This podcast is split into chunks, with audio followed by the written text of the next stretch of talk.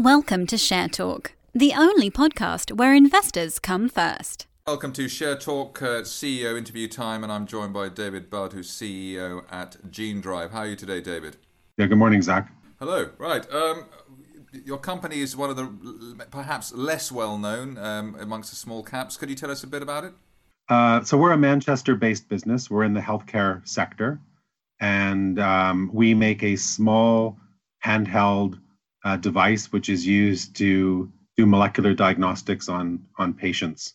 Um, we're primarily focused at doing things like infectious diseases, so testing for hepatitis or tuberculosis.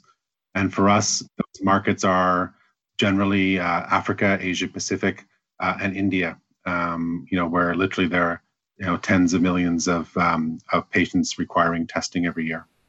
So, I mean, this looks to me as a, a non-medical person, something out of Star Trek or something quite uh, 21st century. Is that the case? Is it it a big leap in technology? This this particular unit?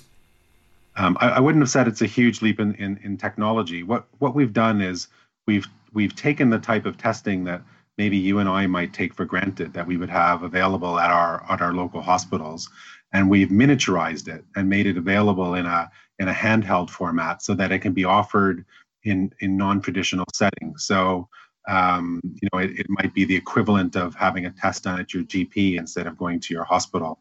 Um, the reality is is that in much of the world, there are millions of people that can't access um, hospitals in big in big cities or or or more modern types of testing. And so we're trying to bring what's so-called molecular diagnostics or the diagnostics using DNA um, to a to a more decentralized setting so that people can have access to the testing that they need. So, I mean, one of the one of the things you hear in the in the in the media is about um, many with many diseases. Uh, the earlier you get them, the better. Is this uh, something which enables that? Um, it it can be. I think the the key thing is that in many cases people can get a diagnosis, but if you can't actually administer treatment at the same time, uh, sometimes they don't come back for treatment. So they're so-called what we call lost lost to treatment. So the idea here with a Genedrive product is that you can get a result with um, something between 40 40 to 60 minutes. Um, so a patient at a at a clinic or at a doctor's office can get a diagnosis and the corresponding treatment at the same time. Right, and obviously the the, the sixty four thousand dollar question is is the cost. Um, uh, in terms of the, the, let's say the customers and how much uh, you might make out of this particular venture? Sure. Um, so in, in many parts of the world, cost is incredibly important um, in terms of end user cost. So our product has specifically been designed for our target markets. So if you were trying to do molecular diagnostics in a hospital setting, you might have to pay 100,000 pounds for a piece of equipment to allow you to do it and you might have to agree with the company that supplies it to do between 50 and 100,000 tests over several years. So it's a very expensive proposition. We've got a device that costs between three and four thousand dollars to the end user, uh, and typically a test costs something between 20 and 35 dollars, depending on on what it is.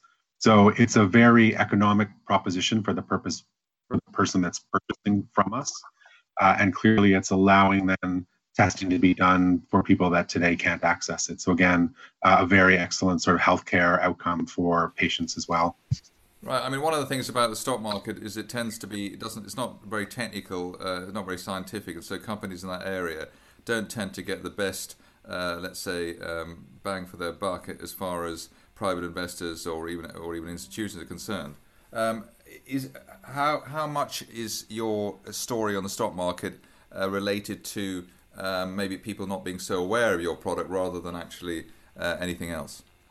Well, I think I think a lot of it is. Um, the company was founded originally in 2007. It was listed on AIM in April of 2007 on, on a very different business. Um, I came into the company two years ago in uh, March of 2016, and we've completely turned the company around now into a, a focused molecular diagnostic company. So we don't really resemble anything from a story perspective of, of what it is that we were that we were, um, were listed on.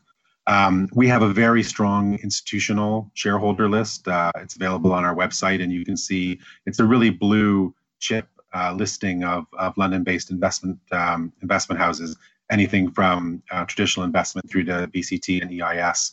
Uh, but what we what we what we haven't done really is extend our story out to the retail sector very much. So you're quite right. I think uh, as a company, we have um, we have executed very well over the last couple of years in terms of getting our products developed, getting them approved, getting them into market, and a lot of the markets that we're focused on are very large. So something like a tuberculosis market, for example, there's over 10 million patients that get tuberculosis every year that would benefit from our technology.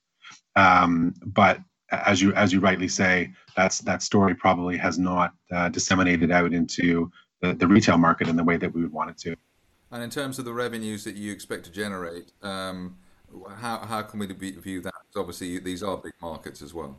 They, they are they are very big markets. Um, so our key product that we have on the market right now is for uh, hepatitis C, um, and we're in the process now of doing all our registrations and going to market in combination with our distributor, which is a Japanese company called Sysmex. Uh, and Sysmex is uh, quoted on the Tokyo Exchange. Actually, they've got revenues a little bit over two billion U.S. dollars a year uh, have a market cap of around 14 billion. So, uh, very large, credible uh, company. We finished our year um, uh, uh, this year with around 3.5 million in the bank, um, and uh, overall revenues around 3.5 million. So that's a combination of, of, of grant revenue, contract revenue, and revenue from Genedrives themselves. Um, our our analyst um, forecasts, our revenue models are freely available to everyone through Hardman. Um, so you know you can clearly look at those in terms of revenue profile going forward. But you know generally we're working into markets that are you know worth between you know 40 and 100 million dollars depending on um, the actual assay itself.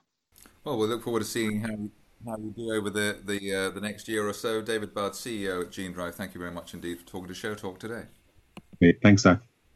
Thank you for listening. Remember to visit our website for more news and other podcasts at www.share-talk.com.